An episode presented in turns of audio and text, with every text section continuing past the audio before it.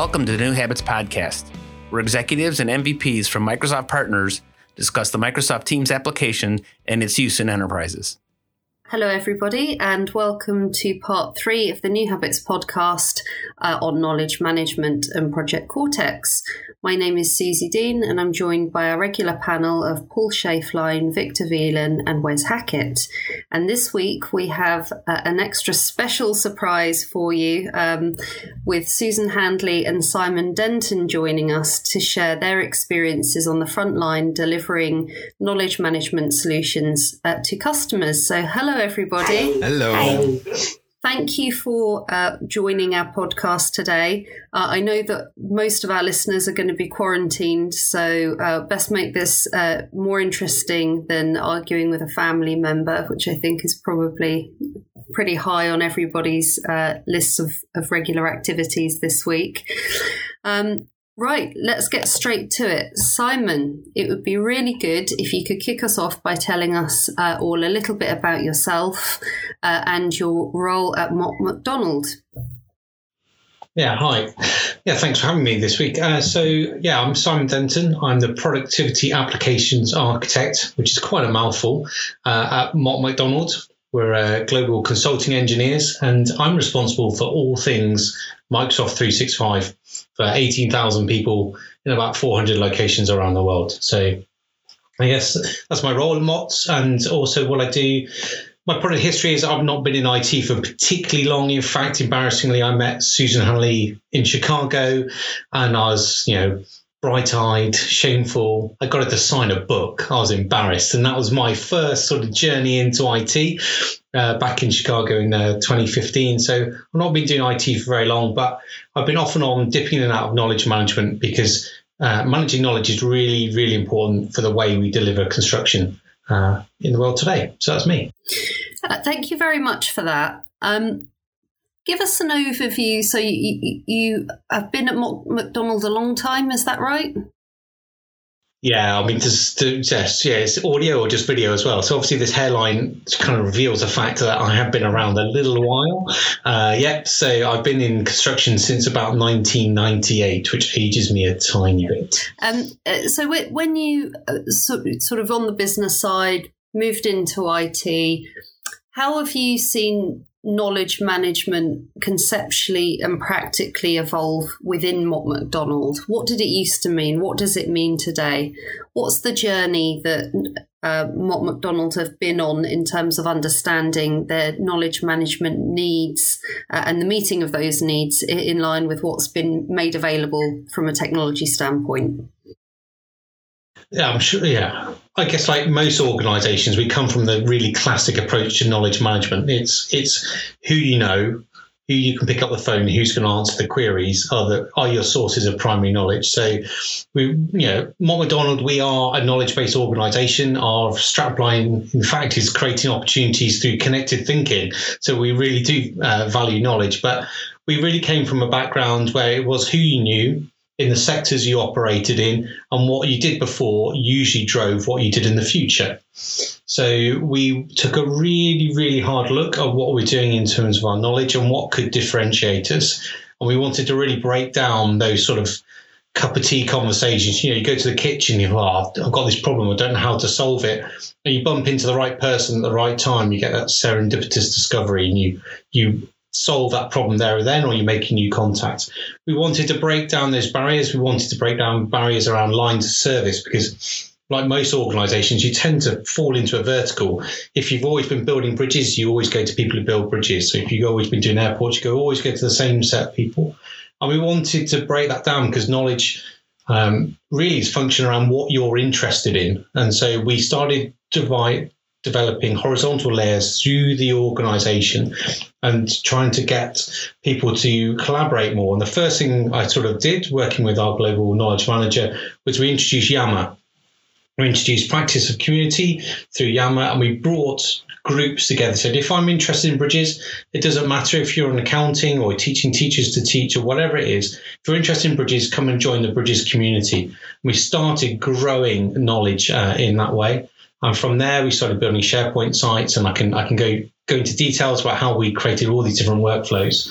So, for how long have you been doing this? So, how long you've been doing Yammer and SharePoint, etc.? Yeah, so that that journey, that product history, I was about to about to say that that is about four years, right, of time and effort that's gone into that. We, you know, 2015 when I met Susan Hanley, and I was just I was just having my mind blown by Microsoft at Ignite about all the things they did with knowledge and Wikipedias and all this kind of things that they offered promise and they're eventually starting to come through on. Um, that was later that year we started rolling out Yammer and we started rolling out SharePoint and we started getting people involved and uh, in knowledge management in, in that way. Thank you for that. Uh, one of the things that strikes me about knowledge management um, is that, that there are often good business drivers for it. You, you know, you've talked about needing to get around uh, knowing people uh, to get to the right uh, source of information for the thing you're trying to do. Um, but the flip side is that um, most organizations don't manage knowledge uh, particularly um, effectively, uh, but they're still running and they're still functioning. So now that you've sort of been four years into your journey and you're using Yammer and you're using SharePoint sites to manage your knowledge, if we took that away tomorrow, uh, where uh, what are some of the pain points you think your employees would have? Where where have you sort of um, been successful in creating uh, that framework that you talked about um, to the extent that it would be missed if it wasn't there? Well, I think we would instantly regress the organisation to a state that it was five five plus years ago, right? And people would soon revert back to their networks of of knowledge, right? They might have a, a couple of other people in their go to list now as a result of our work and a, a couple of other bits of information, but effectively you would regress the, the, the organisation.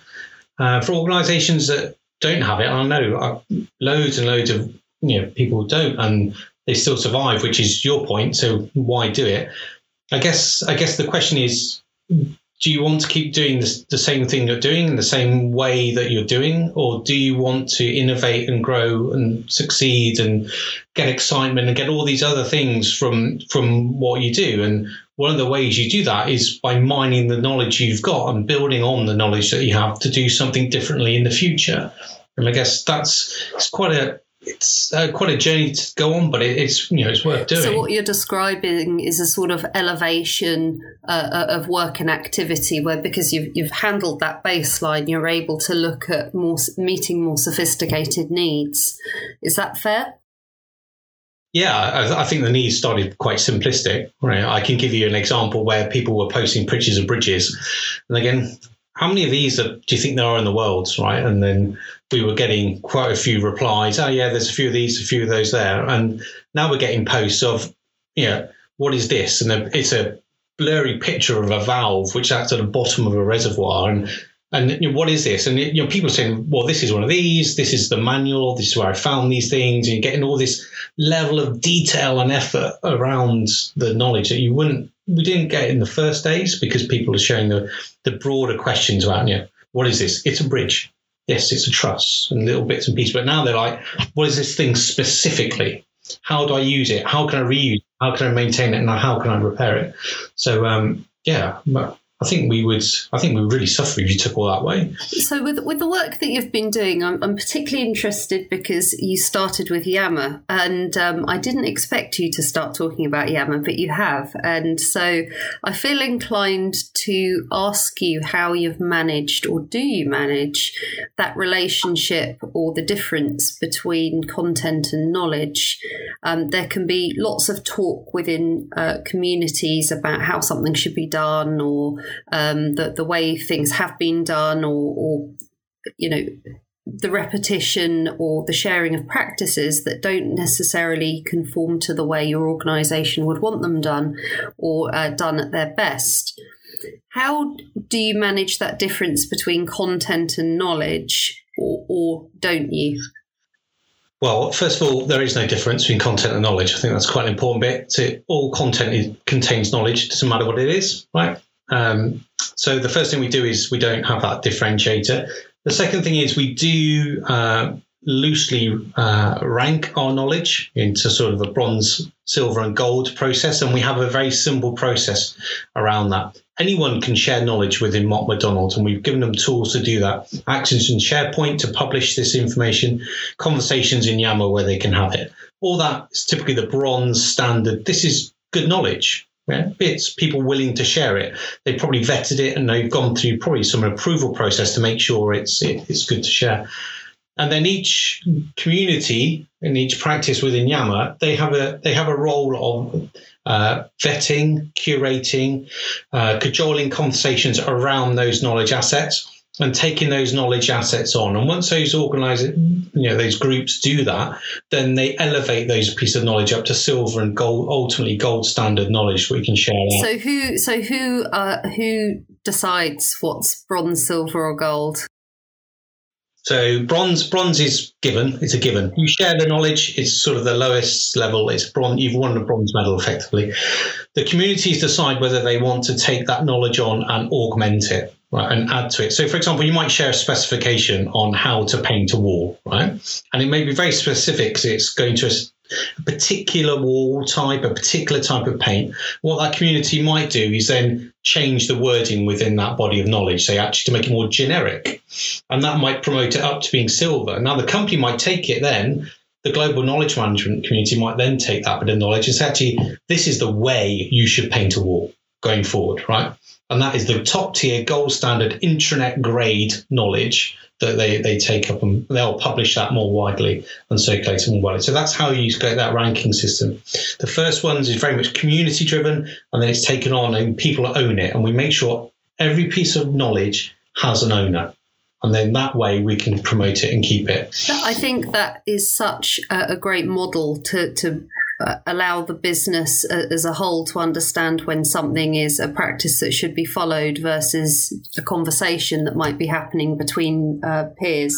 Susan, I'd love to draw you in on that question of uh, how, in your experience, um, uh, sort of general chat and content has been distinguished from best practices. Perhaps before you answer, you can give us a quick introduction to Siva. I mean, the woman needs no introduction, but for those that perhaps don't know, oh, Simon is bowing um, for anyone that's listening to this on Podbean and can't see. Um, so uh, start with kicking kicking us off with. Who you are and uh, your sort of uh, life in, in knowledge management. And then it would be wonderful to have your thoughts on the question of content versus knowledge. Sure. Um, so I'm Sue Hanley. I'm a business analyst and information architect uh, based outside of Washington, D.C. in the U.S. And I have now, I've, for the last 15 years, I've had an independent consulting practice. Prior to that, I ran the portal and collaboration practice for Dell. And right before that, um, I was the director of knowledge management at a global consulting firm. And that was a role that was really created for me and that I um, sort of ran and you know established and ran that program for five years until I moved on to just focus on consulting. So I've been in this knowledge management world for a really, really long time um, and sort of part of those initial organizations that we're trying to figure out how do we share the knowledge that we have globally? Because we know that we've done that activity somewhere in the world. And how do we make sure that we are not reinventing the wheel? Because actually to me the biggest benefit for investing in knowledge management is driving your business forward, being able to be more profitable, do more with less, and take advantage of the knowledge that you have in your network. Your customers, suppliers, partners, and employees all have significant um, information and knowledge to share. We just need to get it to the right people in the right format.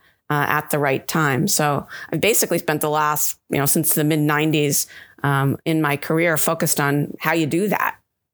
Susan, it would be great to get your uh, thoughts on how you have, when you've worked with organizations, made that distinction between um, content and knowledge, content being things that people might say about how things should be done, and knowledge really being an organization's gold standard in terms of how they really want things to be done. Yeah, I'm not sure I totally make that distinction. So, content is a form of information, it doesn't turn into knowledge until someone does something with it.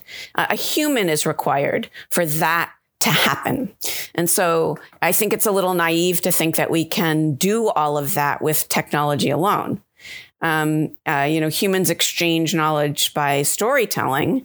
Oftentimes, it is easier to do that in voice and video than it is in content that is written down. Which is why sort of the whole knowledge, you know, knowledge transfer has to take place in multiple dimensions, and we need to create opportunities for people to have conversation.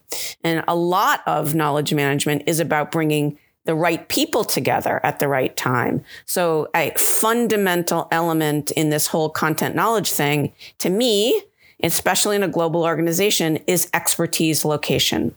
I have a problem. I need to find someone who can solve that problem. How do you connect me to the right person at the right time? I can infer based on what people are writing about and and posting online what their area of expertise is. And then i'm going to want to talk to them because it's very easy to get that first question um, maybe in a chat but maybe you also then need to have a more in-depth conversation with the person so that you can say well this is what i'm seeing. How does that connect to your experience? And the sooner we can bring those conversations make those conversations happen uh, the better off we are I love that uh, sense that there's people, there's location, there's are you doing it on video? Is it written down somewhere? I think that really paints a, a great picture of um, where these moments are happening that, that somebody would need something uh, from somebody else. The, the starting point that lots of organizations find themselves in um, is a much sadder picture where they often have a very out of date intranet, multiple versions of documents. Um, they may be using some sort of um, video conferencing, and where uh, we'll, we'll, come on later to, to the latest technologies and what's possible. Um, that, that, you know the basic information they might have about how something's done or who the right person is to talk to is, is so poorly out of date um, that, that they're not they're not even at the level that, that you've described. So they've got a lot of content and no real um, sort of intelligence uh, about how their business should be ran and there's many vendors telling them that they can click a magic button and it'll automatically happen for them, right? So, I, I, how many times did we hear that? So, you know, Microsoft has done in the past, and I guess we've all fallen into that belief, right? But I, what I'm hearing from the two experts is that you still need to get the humans involved in it to have some discipline to monitor and and well, set a goal and, and move toward that you goal. Know, yeah? uh, out of date intranet. There is no magic. Give me an intranet button.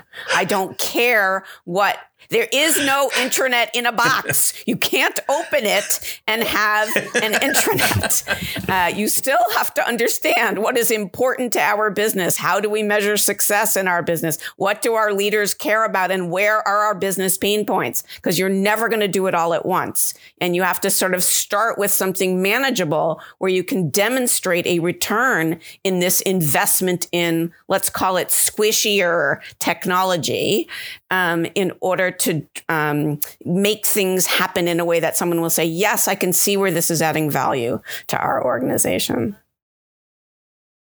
I think that is just a, a, killer, killer point that you may well have bought some technology, but unless you've got the sort of investment that Simon talked about, where there are levels of people making decisions about content, uh, willing leadership that's prepared to share the organization's goals, um, you're not going to have the content there, the knowledge there um, to, to be managed in the first place. And certainly, I think uh, whether uh, certainly the projects we've done, whether you're looking at um, collaboration and new ways of working, intranet knowledge, um, uh, you know, e- even actually a lot of the new Power Platform uh, capabilities that could be developed into a business service, uh, unless you've got that crucial mix of leadership buy-in, good quality content, uh, the technology can do very little on its own. Simon's frantically disagreeing, so I'm going to throw it to him. Go on, get stuck in. because because honestly, you've fall, fallen into what I feel is a classic trap. Right? Is that knowledge management is expensive, knowledge management is hard. It's hard and expensive, and therefore we're not going to do it. Right? and it's a classic trap. It's not, right? So it's about connecting people to content, content to people. We've been doing this since the dawn of time, right? We have been talking to people, we've been sharing things. So you can start really simple and for free, right? The knowledge network that we have at Mott MacDonald is not staffed by 60 permanent employees whose day job, all they have to do is manage knowledge. No the cajoling of conversations to foster knowledge and review of knowledge is something they do above and beyond what they do in their day job, right? And you know, we just ask them, can you contribute? Because people actually get pride in doing what they do and growing and getting better, right? And I know it's a bit altruistic that some people will do this stuff for free, but actually people do, and especially engineers, we actually love being able to touch something and say, hey, I made that. That's really great. Um, right. I, I, don't think I meant to say that it was hard because it's actually not. No, but you but do I, have to focus and decide yeah. what's important. And at the fun and what makes an organization like yours and the organizations like mine where I worked um, fundamentally different is culture, and that we have a culture of knowledge sharing. In fact, it, where I worked, it was built into our DNA. You couldn't get the promotion to senior principal without demonstrating what we called leverage, and that was all about demonstrating how you are sharing your knowledge with other people. 100% built into our DNA. So getting people to contribute and share their expertise was not an issue. In the organizations that I've worked with as a consultant, however, that is not always the case. Not every organization has a culture that allows you to actually comfortably ask a question and admit that you do not know something. Of course, if you ask someone, they will tell one on one, they will give you an answer. But not every organization has a culture that says, I'll post my answer my knowledge, my area of expertise freely. Um, because I know that we that I can make a mistake, that that's totally culturally acceptable, and I think um, when I see a ba- when I see people not successful with their small initiatives, and I agree, you can 100% start, small, and people want to help each other, and I think that is it's that is human nature. It's how we are, but you also have to be allowed um, you have to work in an environment that rewards reuse as much as innovation and where people get credit for sharing in the sense that that is part of how they're measured and evaluated. And when you don't have that fundamental, it is not that it's impossible because it is still possible, but it is so much easier if the culture is aligned towards those expectations. You're 100% agree on the sort of culture piece there, but and, and, also it might not always be hard, but it might be harder in some organizations. Uh, so, for instance, I work at a global company. We have a lot of time zones, uh, a lot of people. I would say a lot of different cultures within this company. So that is quite hard to align all of that, those kind of things. But also, and one thing I see sort of this uh, gig economy we have a lot of uh, under consultants and people coming in and doing they're expert in their area. They're coming in and doing their stuff for four five six months and then they're leaving.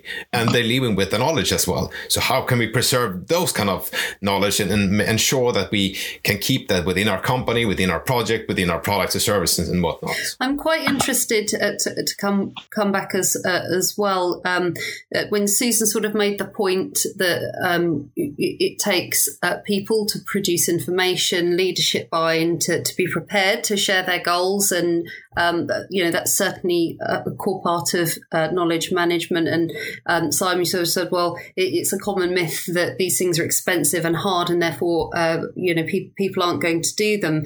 Um, I, th- I, think actually we've sort of seen certainly I've only ever been on the consulting side rather than within an organisation that's um, uh, doing it doing it well or, or badly for that matter. Um, but certainly the thing that that I see is that people organisations are happy to pay, so it's not necessarily the expense part um, that that they take issue with. They they understand there's a level of work there because they're they're, they're paying for for effort to go in. Um, but the bit where it means um, they need to change, or there's an impetus on the, the culture of the organization. Uh, to Susan's point about the way people are um, uh, remunerated, or uh, the, the, the sort of stage that's being set for the program of work by the leadership, um, that's not always there. And it's um, uh, we, we actually uh, do something at, at In365 where we put in something called a frustration fee when we do projects um, for exactly where um, there is uh, the money, there is some effort, they're prepared to do it, but actually the bit where they might have to change a bit um, that, that, they're much less willing to do. And I, and I do think that a key part of the knowledge management discussion and you know why aren't we further along than we are in in March 2020 is is down to that um, the self improvement element that isn't always there. And it's so lovely to hear Simon that you're in an organization where there's a huge amount of pride in doing that. Um, but uh, but I'm, I, I'm I'm I'm not sure it's there in every single business I, th- I, think the, I think the challenge is that you know people apart from people think this is hard, right? People will take knowledge management and put an ROI calculation against it, right? A really blunt, how much effort do I put in? How much do I get back, right? And a lot of the time, when you discover knowledge and reuse knowledge, it's really hard to put a tangible value on it, something that's real that converts into you know to pounds, right? It could be something that helps you do something, right? And it helps you move on, helps you tell a story in a different way, it helps you convince a customer to do something differently, helps you solve a problem in a slightly unique way. But when you've got someone looking at actually I've got to I've got to invest in knowledge management, I've got to put effort in, I've got people, I've got to change our culture, do all this. They put an ROI calculation on the end of it, and it's really hard to make these things stack. And so they they just kind of back away and take that take that. Oh, no, I can't make this work. And then you get asked about oh metrics. How are we going to measure these these you know, our knowledge, how what we've done, and you go, okay, right, uh, what we do, the number of documents shared, Mm, that's just, What's the panel's view on metrics? I'm a massive fan, um, but uh, let's let's ask you, Victor, Wes, what's your view on uh, metrics and how we might measure the success or, or the or the meaningfulness of our knowledge management? Well, I think the uh, metrics can tell generally whatever story you want them to tell. Like any statistic, you can spin a good or a bad story around a statistic. Um, you know, the, the the favorite from Microsoft is monthly active usage, meaning adoption. And um, you know, I don't, I don't, I don't agree that that's a metric worth tracking because turning something on and putting on a desktop so it auto launches doesn't mean that a business user is finding value in using that. And I think that's that's to Simon's point uh, uh, uh, quite important. Is you know what is the value and is it as easy as putting a hard number of pounds or dollars against something versus you know is is using that capability and and having a culture that allows sharing and ideation and um, is open to um, trying things and failing and trying things again going to entice people to work there longer and therefore add more intrinsic value to the organization? I'd argue absolutely. Um, some of the highest performing organizations have a very good supportive culture around failure. They, they deal with it in a professional and a, uh, and a a creative manner. It's not seen as as something to be ashamed of. It's seen as you tried to push things forward. It didn't quite go the way you wanted it, uh, you know, and pick yourself up and get on. So I think I think metrics have to be thought about in in quite a broad sense, as well as the microcosm of you know we have our service, we see six people use it every thirty seconds you know monthly active usage i think there's there's there's a big picture that often gets overlooked for the easy to grab you know. I've got a report that's delivered to me already from 365 therefore it must be a good thing that i've seen a hockey stick of a, of, of files that have gone into 365 in the last few weeks.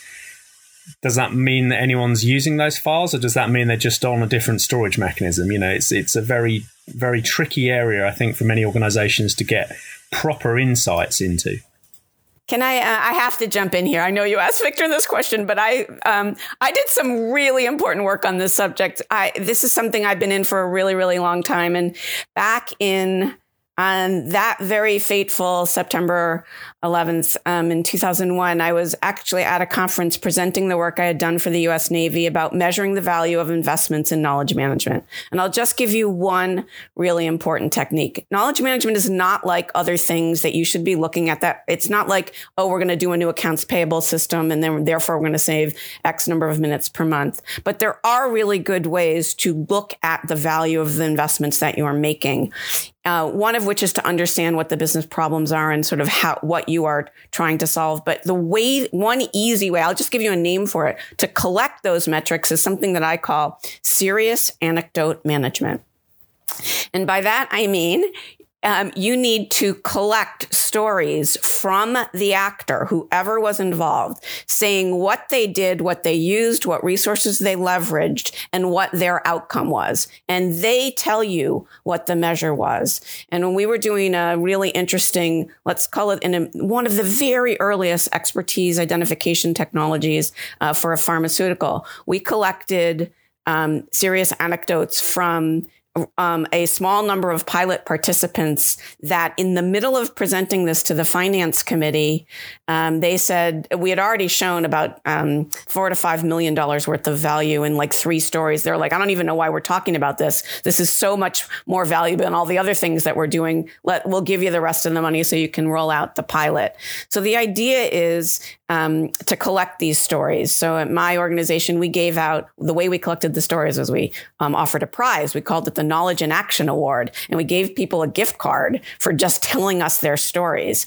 And um, we you know sent out our information saying, "Tell us how you used our assets and what they did for you. Were you able to get a new client because you were able to start with a proposal that already existed? Were you able to change what you were doing in a fixed price project because you were able to borrow from another, you know, assets from another project and then extend that to create a delighted a customer and what do you measure? How do you measure that value? And with um, 18 stories, we collected $20 million worth of value, and the investment in my team was a fraction of that.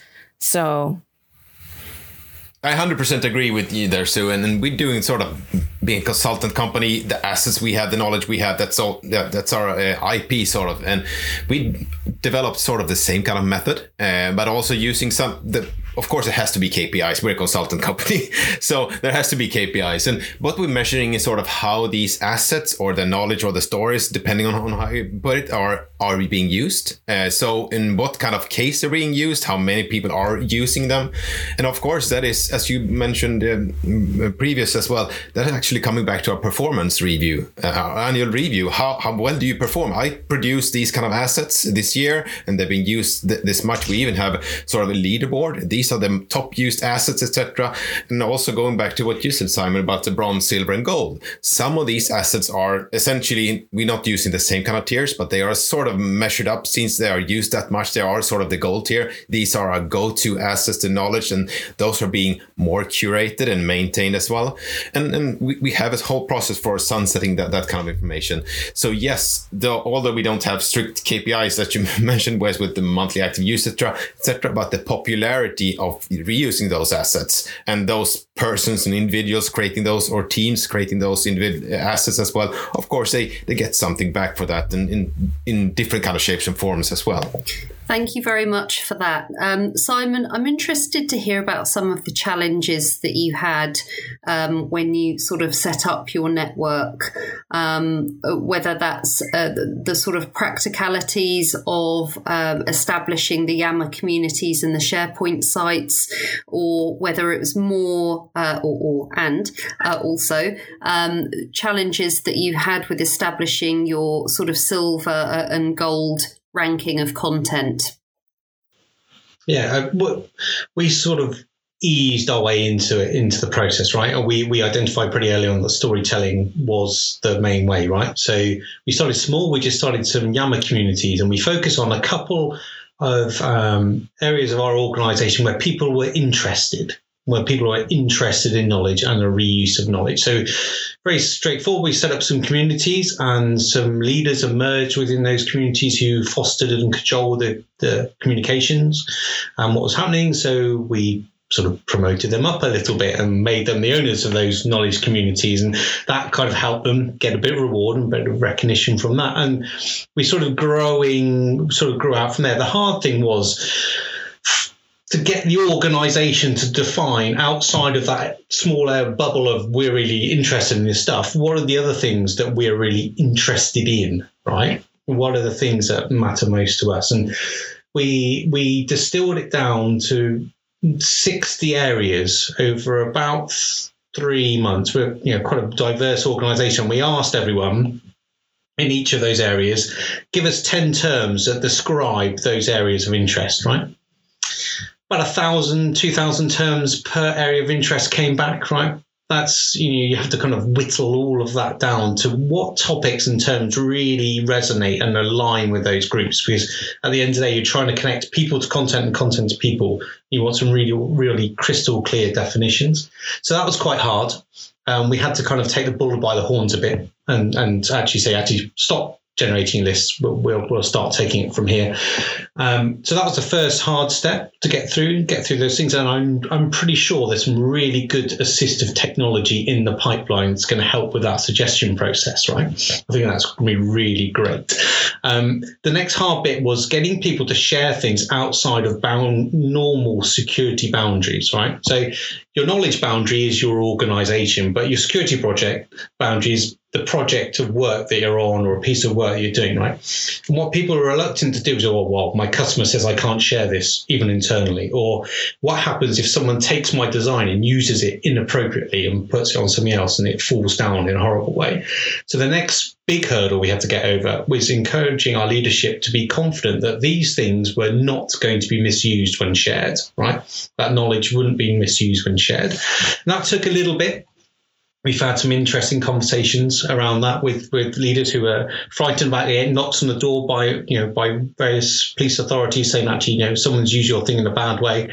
Um, but once we've got through that process, it was quite easy then. The the Yammer conversations were going. We set some things up in SharePoint to just enable that sharing process to make it a bit easier. Because we recognise once we said, okay, share it with approval. Let's give someone a mechanism to that. And actually, it kind of grew organically from there. So the blockers are confidence to share, sharing the right thing, approval to share, and actually defining what your topics and areas of interest really are. Once you kind of overcome that, the it becomes quite organic from there.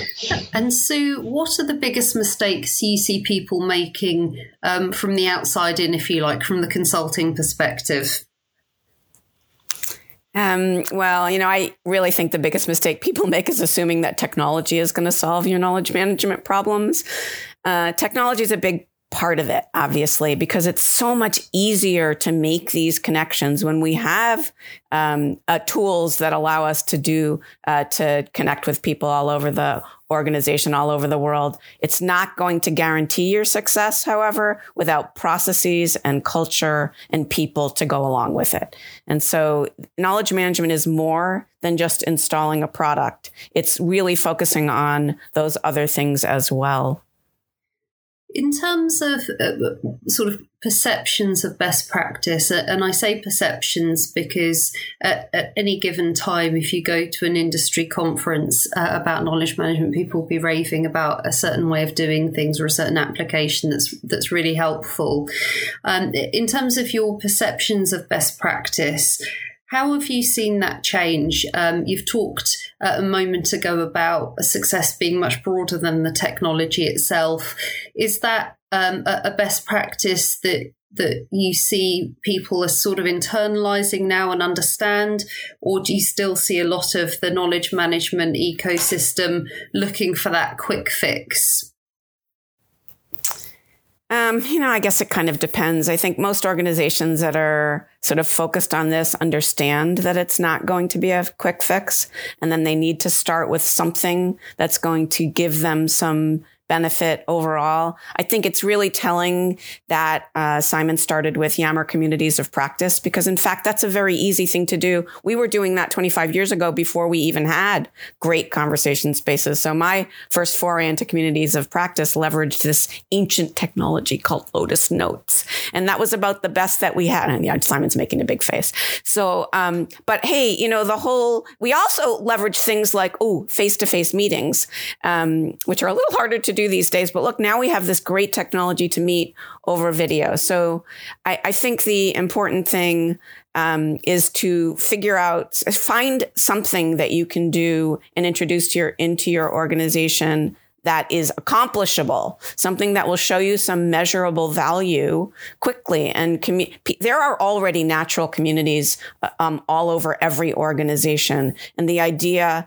I think, by starting with Yammer, what Simon was able to do was give that those natural communities a place, a sense, uh, a place for conversation, a place for sharing assets, and a place to connect. And I think looking for those opportunities are real sort of a really that's a great best practices, find an opportunity to create those uh, to leverage what you already have and take it broad take it more broadly using the great technologies. You, you know so that, that kind of leads me to the next question. Yes there's a natural community and and so let's say the two or three developers who are working on something have their natural community and they may not be the extroverted type and so sharing what they're doing doesn't occur to them naturally right? So h- how does someone who's in a knowledge management role find these communities and and get them to share? Is that uh, uh, you know I, I, guess you know do you just butt in or what what tips do you have for them in that yes. regard yes just like that you butt in no um that's a good point, right? Because organizations, you know, you can define the verticals, right? And I talked about how, you know, our struggles defining verticals, but also you miss the pockets of interest, right? You know, you miss the pockets of the three developers who've been doing something really cool with adaptive technology or something, and you know they've been talking, but they're not really willing to share it. And that's where community management really comes in. If you're using a community-based platform, whichever one it is, you're probably going to get some good insight into what is happening with, within that community, and to start looking and drilling into why is there so much activity over here, right? Why are they telling some good stories? And be bold enough to kind of butt in, right, and say, actually, no, this is great, this is cool stuff. People like that anyway, right? Ultimately, someone getting yeah. a thumbs up, patting on the back, uh, and then amplifying it from there. So I was just going to say, so, so, those people, we know that we have those people who aren't sort of sharing outside, and it's not that they're not willing; it's that you haven't asked them, and and because you're describing a little bit about their personality, someone knows them, right? And so we can use our communities to figure out who knows what, even if those people haven't shared.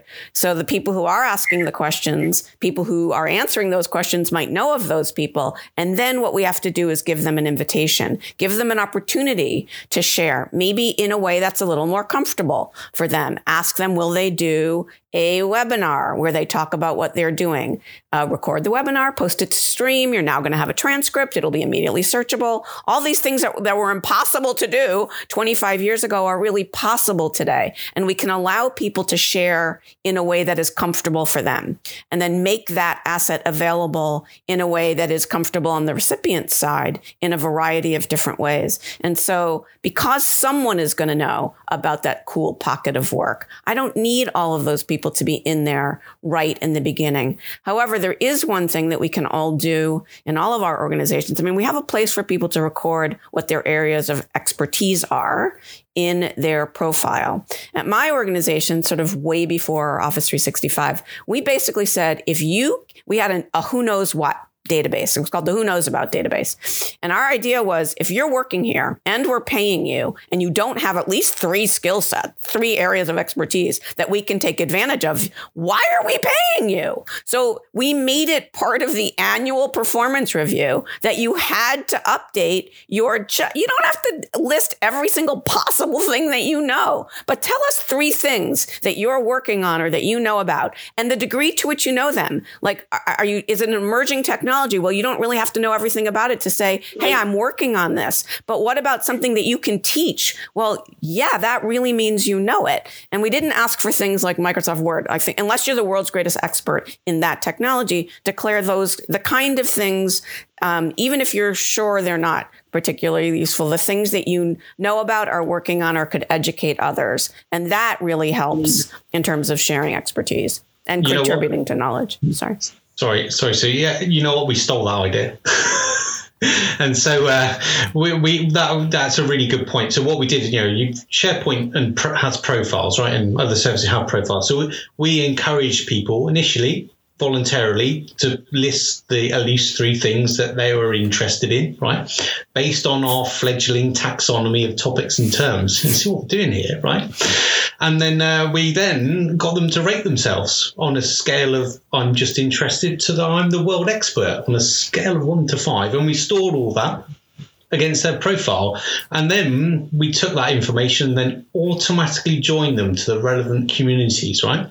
And started to make those connections from people to content, content to people. And that's not a difficult sort of step to do, time consuming or expensive effort wise. Yeah. And that starting to make those joins and get those definitions going starts pulling people and content and content to people together much faster than the sort of organic looking through oh i can see this group they're, they're talking and, and fostering it from there. So yeah, we borrowed that idea and put it, gave it some steroids Thank you very much for that um, uh, story. I think it's probably a useful uh, point at which we can turn to uh, the technology that's available.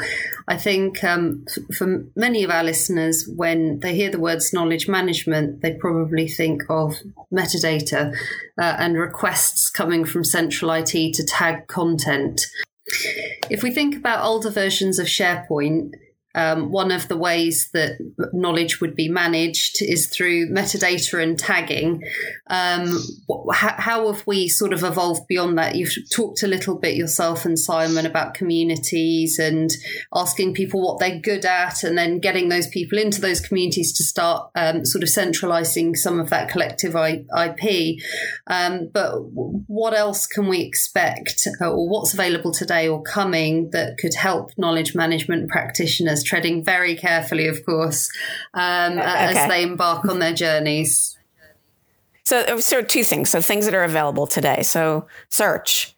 So let's not forget that search is going to find your content as long as the term is somewhere in that asset.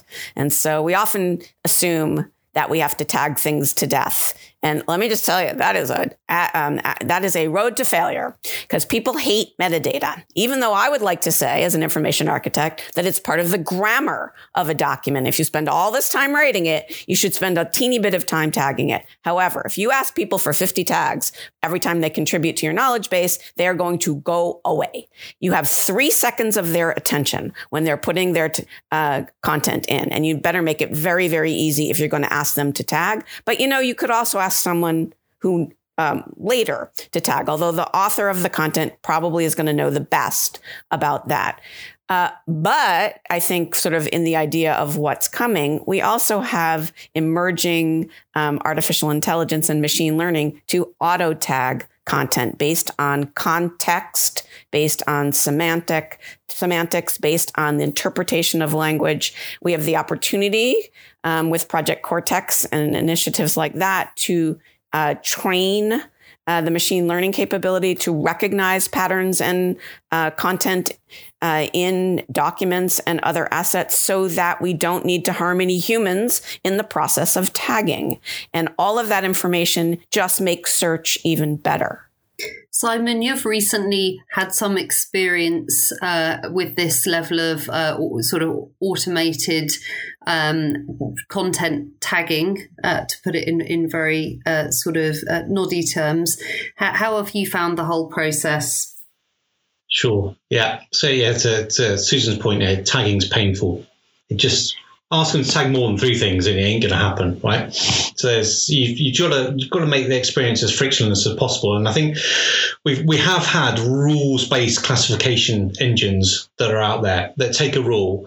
Uh, if the document contains the word concrete more than 17 times, tag it with the word concrete, right? And we've had rules based systems that have had a degree of fuzzy matching, fuzzy logic, some formative AI, if I'm being kind, uh, which will start processing and adding tags and lowering the level of friction to tagging, right? But there's some, yeah, there is some shiny new tech on the horizon, which takes us to the next level about suggesting the topics because things that have happened to date, either manual tagging or rules based tagging kind of require you to have a taxonomy to kind of work from to start with, right? You've got to have some definitions to go with. Well, actually a lot of organizations don't know what their taxonomy if they're perfectly honest and so they need some suggestions. And so suggested tags what if we tag it with this would that describe it accurately and get some feedback from this? Actually, I've tagged it with concrete. Are you sure? Is that the right thing? Most people find it much easier to like something and say, actually, that's right, or thumbs down, that's wrong, as a methodology for rating something. And that's our experience with you know, when working with Project Cortex. Is we found people have found it much much easier to take the suggestions and either a- accept the suggestions as good suggestions or downvote them and say, actually, that's probably not the right suggestion. Go away and learn a bit more and then come back and tell me when you've got the right sort of topic and term, right? I think that's that's the important thing. And that's our experience to date, and also looking at the sort of the next layer up. And we've talked about the importance of people and people and content and the curation of content, right? And that's the next level up. All these all these technologies are assistive, right? A human tags something, they've suggested they are the right tags. A rules-based system has tagged something, it suggested they're the right tags. AI has tagged something, it suggested they are the right tags, right? You still need someone to eyeball it in and go, they are the right tags, right? And curate those things in. And that's the experience we've seen with Cortex. That sort of curation layer is building up, it's growing. And it, I think that's what one of the big key differentiators is how that curation is performed in the you know the least sort of frictional way. So it sounds like um, Project Cortex uh, could potentially lower the bar to entry um, when it comes to knowledge management, because to your point, um, there's not a prerequisite of having some sort of taxonomy already in place. And uh, Project Cortex is sort of proactively suggesting um, what a, a, document or a tag could be rather than asking people uh, or expecting people off the bat to do that thinking themselves. Well, but yes. there's a risk. I think that maybe it makes it worse if the AI model isn't pr- trained to your business. You may get a lot of suggestions that aren't relevant and now people lose confidence and so now it's a bigger hill to get over to force them to train the model to get those improvements so i think there's a risk there to make sure you, you know, as you roll these things out teach people what the suggestions are how they get there and what they can do to help make them better I think yeah, that's I why it's a combination, don't you think? Because, I mean, actually, organizations probably do have a taxonomy. They just might not have written it down. And it's a matter of identifying what are our top projects? What are our top initiatives? What are the top disciplines? And um, one of the ways I think you can prep that Microsoft has been telling organizations to prep for Project Cortex is to start defining what those key things that you care about are and setting them up in your managed metadata so that there's a starting point. It's a combination of what you discover and what you already know that will create exactly that will solve, I think, the issue that you're raising, Paul, that you don't want it to be 100% random, but you also can't possibly curate everything in advance. You shouldn't expect to. It's about building confidence, right? It's about, about confidence in the system is doing what it wants, right? You, you, don't big bang this stuff, right? You didn't big bang your rules engine either before that, and you probably didn't big bang your manual tagging, right? Or even you're rolling out of your Yammer groups or Microsoft Teams or Slack or whatever it is. You don't big bang stuff. Big bang is a recipe for a big bang in a bad way. but many and people so, aren't going to want to do that. I, I, mean, those of us listening are sure on that. But yeah, so get it the word out. You can't. It's not a. It's not a. What's that uh, box that you called it, as Susan? Right? so, yeah. So you just turn it on a little bit, you get confidence. How are you doing? Get organizational confidence in what the system is doing matches what you what you're expecting or your expectations are. Right? Build that confidence level up. As a confidence level builds, you start opening its wide reach wider and wider and wider. And if you don't start keep giving it feedback, it's just going to keep suggesting in the way it's going to suggest, right? And educate people the difference between a suggestion and the actual fact and then you should be okay from there.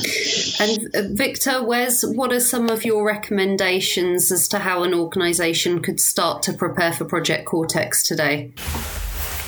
So first of all, uh, get to the cloud, get to Office 365. That's where you will start with Project Cortex. You need to have your information up there, uh, at least in version one of what we've seen uh, of Project Cortex.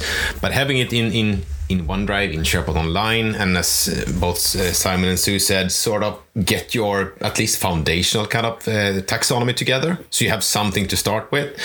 But then also, I don't think you should expect this is something a flip you just flip on, then you have all your knowledge management sorted out. It's not gonna be some magic thing and that just fixes everything. It's gonna be hard work from your side. You need to validate, you need to to work with that information, etc. And of course, if you do that and curate that information, you will get better results in the end. So it's not something that will sort your problems. It will help you make get a better organization of your content assets and people. I think my own recommendation would be uh, that organisations should understand what they want to get out of collecting that knowledge. Um, collation for its own sake particularly if a company's starting from a position where they haven't really done any knowledge management, um, can feel a little bit uh, and can be a little bit directionless. So, understanding what's the thing in the business we want to improve to meet which business goal, uh, and then working behind that will help everybody involved feel like they're achieving something tangible and useful for the organization. Um, we've run into some very interesting organizations that um, have put a lot of work into knowledge management. Um, but fundamentally, the executive team are saying, yes, we know we're spending on that. We're not quite sure what the point of it is yet.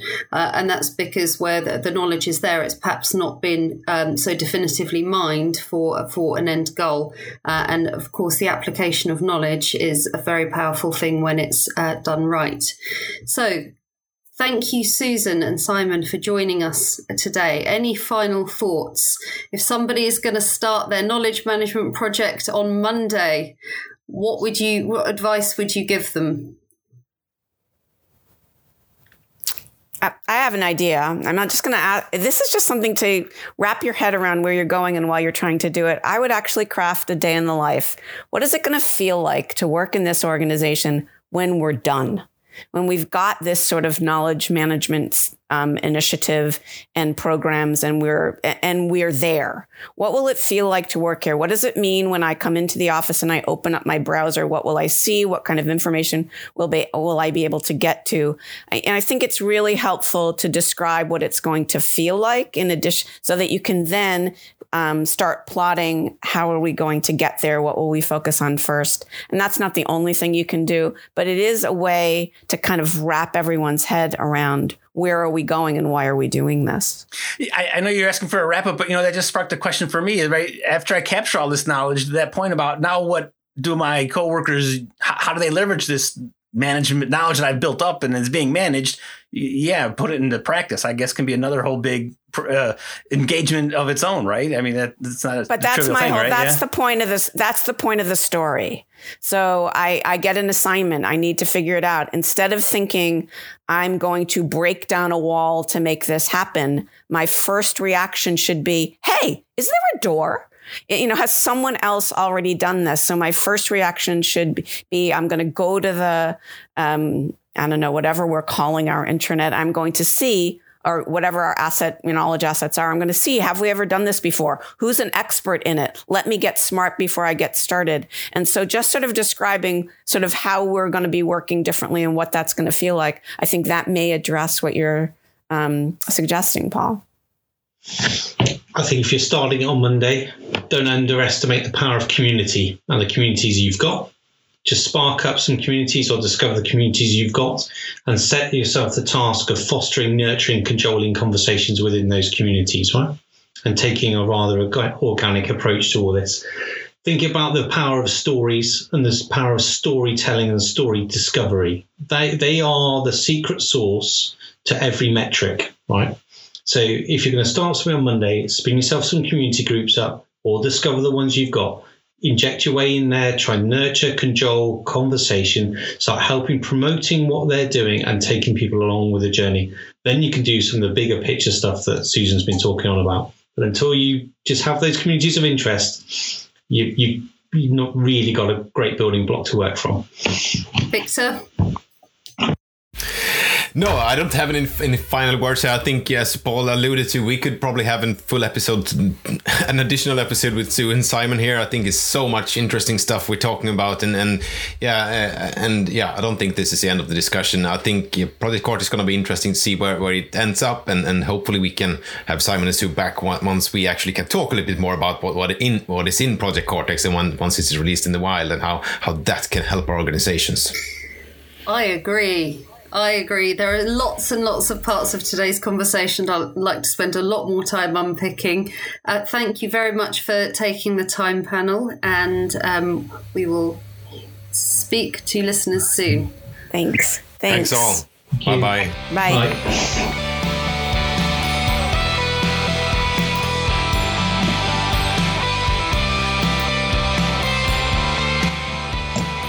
The New Habits podcast is produced by Add-in365. Thank you to Victor Villain for participating. Please leave a review in iTunes along with a five star rating. We appreciate your support. Thank you for listening.